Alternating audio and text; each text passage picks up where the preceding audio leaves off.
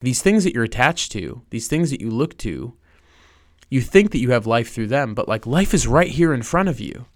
And everything in your life, whether you see it or not, is pointing to that, but you don't want to take it for yourself. You don't want to grasp it. You don't want to respond.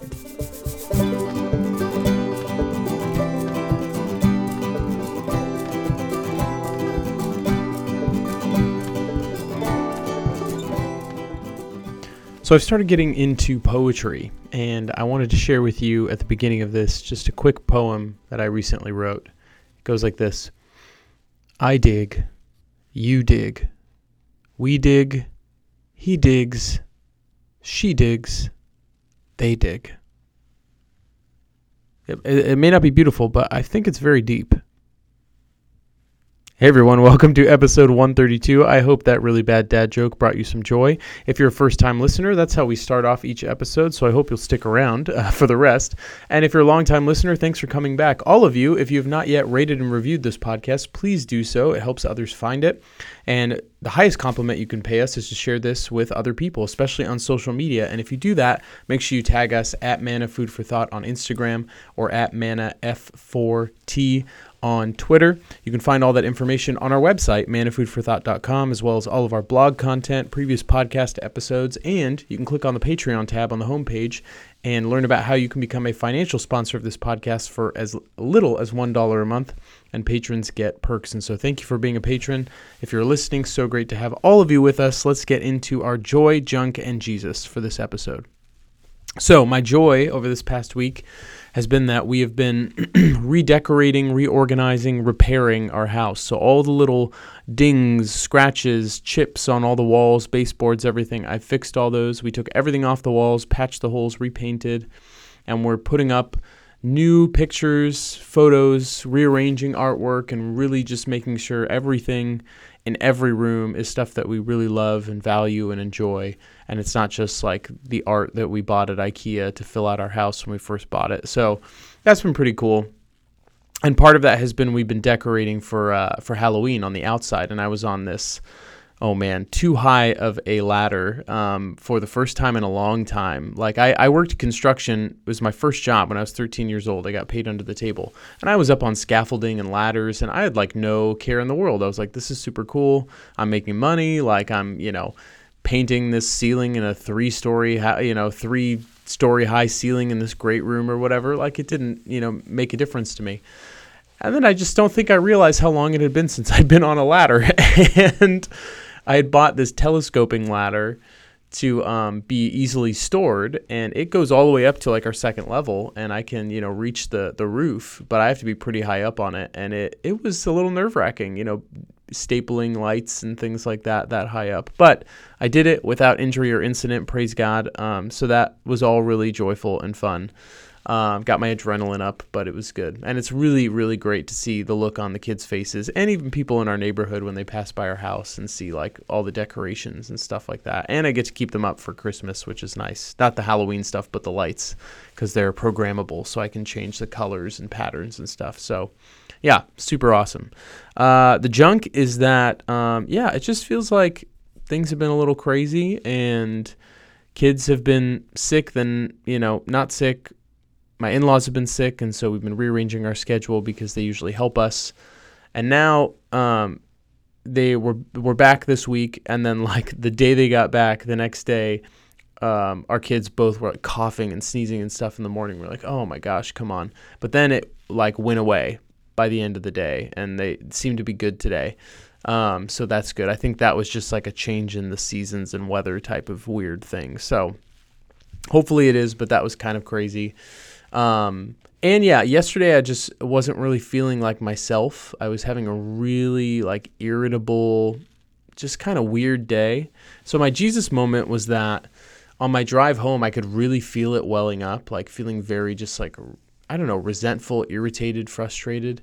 And I have a trip coming up next week, and I was like I'm always thinking about when I have a trip, I try and call to mind like the week before. Like, I really want to make sure I'm spending really good, quality, positive time with my family, my children, so that I'm not like in the airport thinking about, like, oh my gosh, I'm going to be away from my family for three days and I didn't spend that much time with them. I was too concerned about being busy and getting all this stuff done before I could go. So I was in my car on the way drive home, and I was just like, you know what, Lord, like rebuke this irritability. Like I don't want it in my home. You know, I don't know what's going on with me, but you have the power to cast it out, and so I ask you to do that. And I just took some deep breaths as I was pulling into my neighborhood and and praying that prayer, and it really totally just like transformed my outlook and like made me able to be positive and present to them yesterday, which was just really great. So I really felt the Lord in that.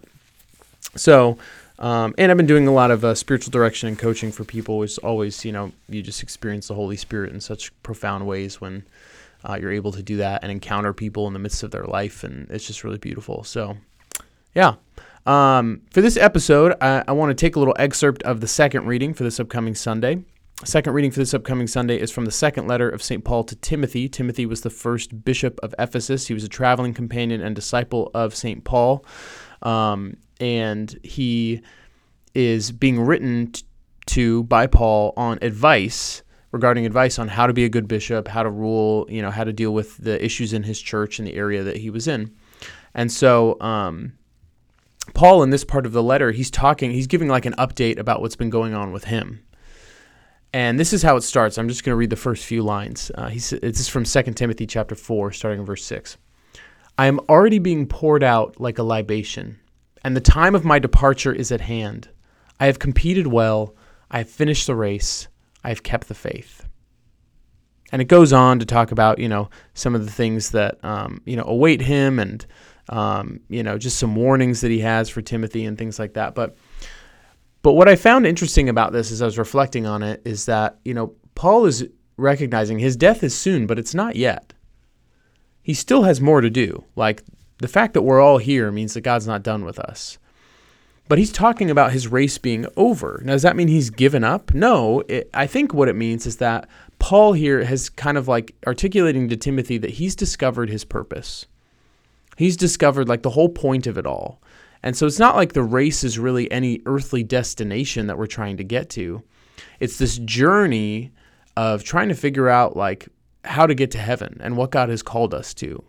And when we figure that out, it's as if the race has already been won. We're experiencing the kingdom of God that's like here but not yet, the presence of God and the reign of God in our life, because we're allowing Him to enter into the world through us and through the gifts He's given us because we've discovered our God given mission and purpose.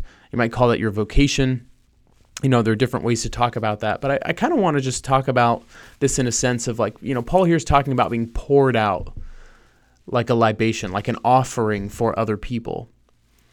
And it just got me thinking about like what do I do? What have I what gifts have I been given and how do I use them for other people?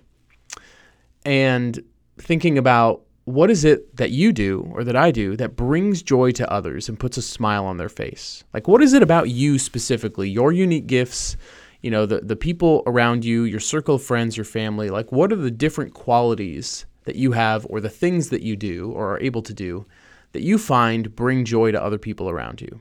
And I don't want you to get dis- discouraged here if you feel like there's nothing, because there absolutely is.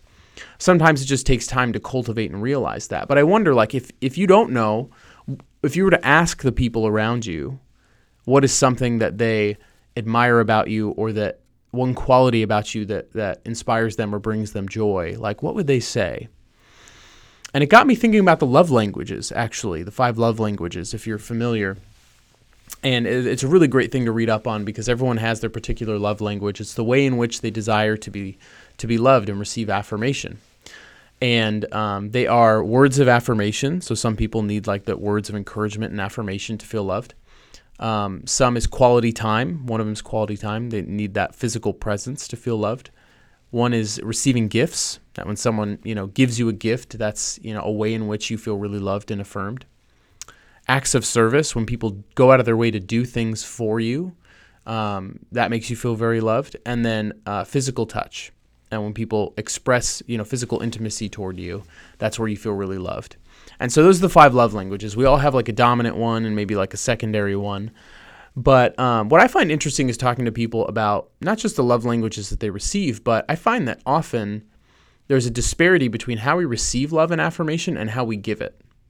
You know, I you would think it would be kind of like you tend to give love the way that you re- you desire to receive it, and that's true. But I've also found like I tend to have certain skills or gifts in some area where I can express that to other people well and I can show them you know um, God's love for them or um, I can bless them in some way. And it's not necessarily a way that I need or desire for myself but it happens to be aligned with God gifts that God has given me. So for instance like words of affirmation. Like maybe you don't need that yourself, but maybe you have the ability to speak advice that's really wise or really comforting to people around you. Maybe you have the ability to put pen to paper or to speak in front of others and to do so in an inspiring way, in an uplifting way. Uh, maybe quality time, maybe your presence just really brings people joy. Maybe you just have like a spirit about you of joy, of energy that inspires laughter in other people, uh, or you're a good listener, or people have told you, like, you know, when you're with me, um, I feel like I'm the only person in the room that you are really listening and that you're really engaged and like you're not looking at your phone. I feel really connected to you. I feel like we've known each other forever. You know, maybe that those are the types of qualities that people might describe you you as having if you have that particular type of of gift.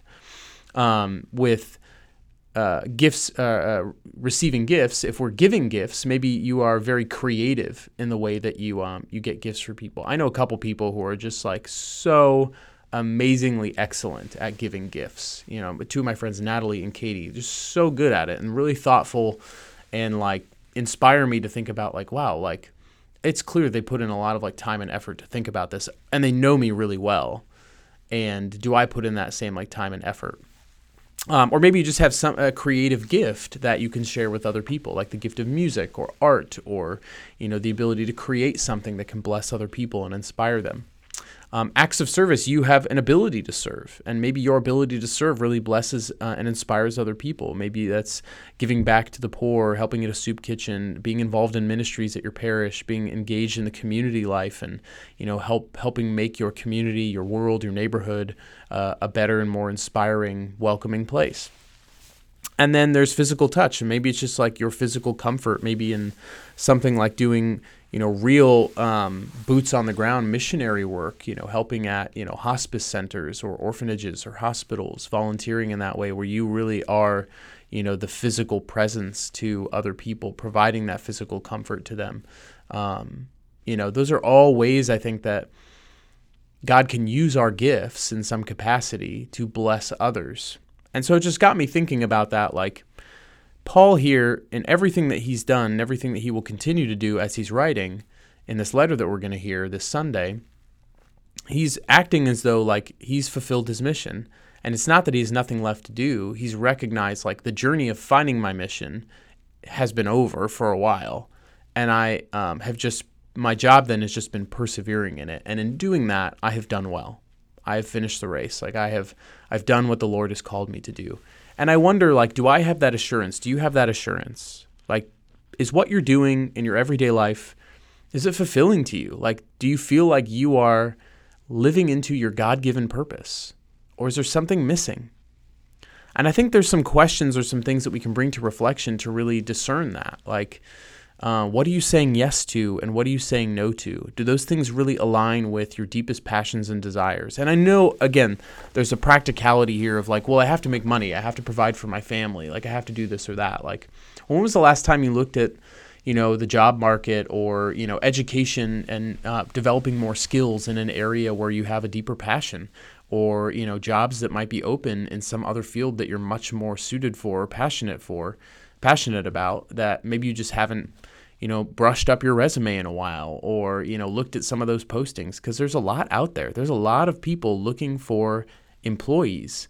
Um, we're in a huge um, employee shortage right now. And so there's a lot of opportunity out there for change and for reorienting your life around the principles and values that you um, want to, you know, live by and also ensuring that they tap into this sense of what's your God-given purpose, what's your what gifts and talents have you been given that um, are used for the service of others. You know, it's a difference. I think we talked about this on the podcast before between a charism and a gift.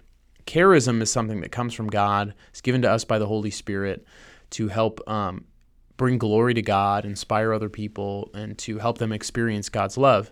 And they're always done in service of other people they're never done in service of ourselves, and they're things that energize us. We never get burnt out doing them. They give us energy. A gift is something that you can very easily get burnt out doing. You can use it for yourself. Um, and it's it's something that you might just be naturally good at, but it doesn't give you that sense of like vitality and purpose. So it might be just you know a good exercise to just sit down maybe with pen and paper or in, in a conversation with someone that knows you really well and reflect on like what things you're good at, what things you really enjoy doing. Like if your schedule was entirely your own and you were totally financially provided for, like what things would you fill your day with to bring yourself joy in life? And I'm not talking about like, oh, like I really just want to rest and just sit on the couch in my PJs and watch Netflix. Like, sure, we all have those moments, but like that gets really tiring and boring after, you know, a day or two, you know, and then it's just like, I got to get out of the house. I got to do something. I'm feeling very isolated and depressed. You know, that's not what we were made for.